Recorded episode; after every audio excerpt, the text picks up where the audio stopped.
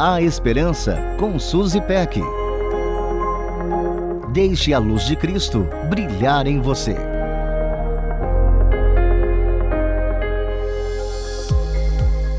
Trabalhar com o que se gosta ou gostar do que se faz traz muita leveza e prazer para o nosso dia a dia.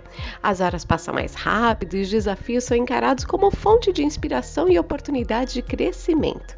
Tem a turma dos que sempre tiveram empregos incríveis, daqueles que nos motiva a acordar cedo e colocar a mão na massa. Para esses, a vida profissional é um dos seus maiores presentes. Em contrapartida, tem a turma cuja motivação para sair de casa todos os dias é o seu sustento. Esses reconhecem a dádiva que é estar empregado, mas não negam o peso de seu fardo. E por fim, existe a turma que aprendeu a gostar do que faz. Não ingressaram no emprego dos sonhos, mas aos poucos foram descobrindo aspectos felizes de seu ofício. Em qual desses perfis você se encaixa?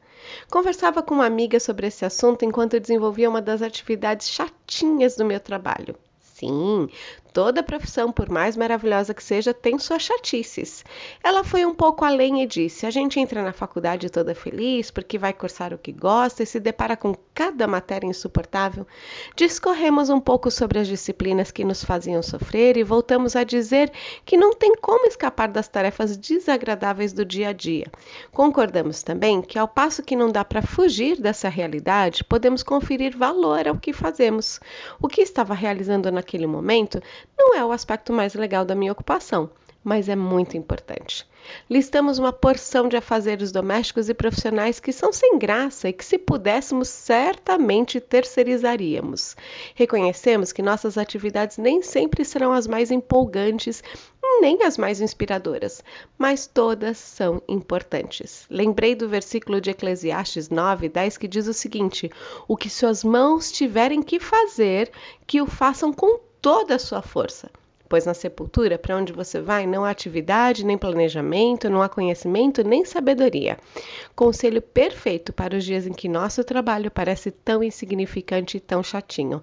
Podemos sempre entregar o nosso melhor, nas tarefas grandes e pequenas, prazerosas ou chatinhas. Todas têm seu valor. Um beijo carinhoso e até a próxima.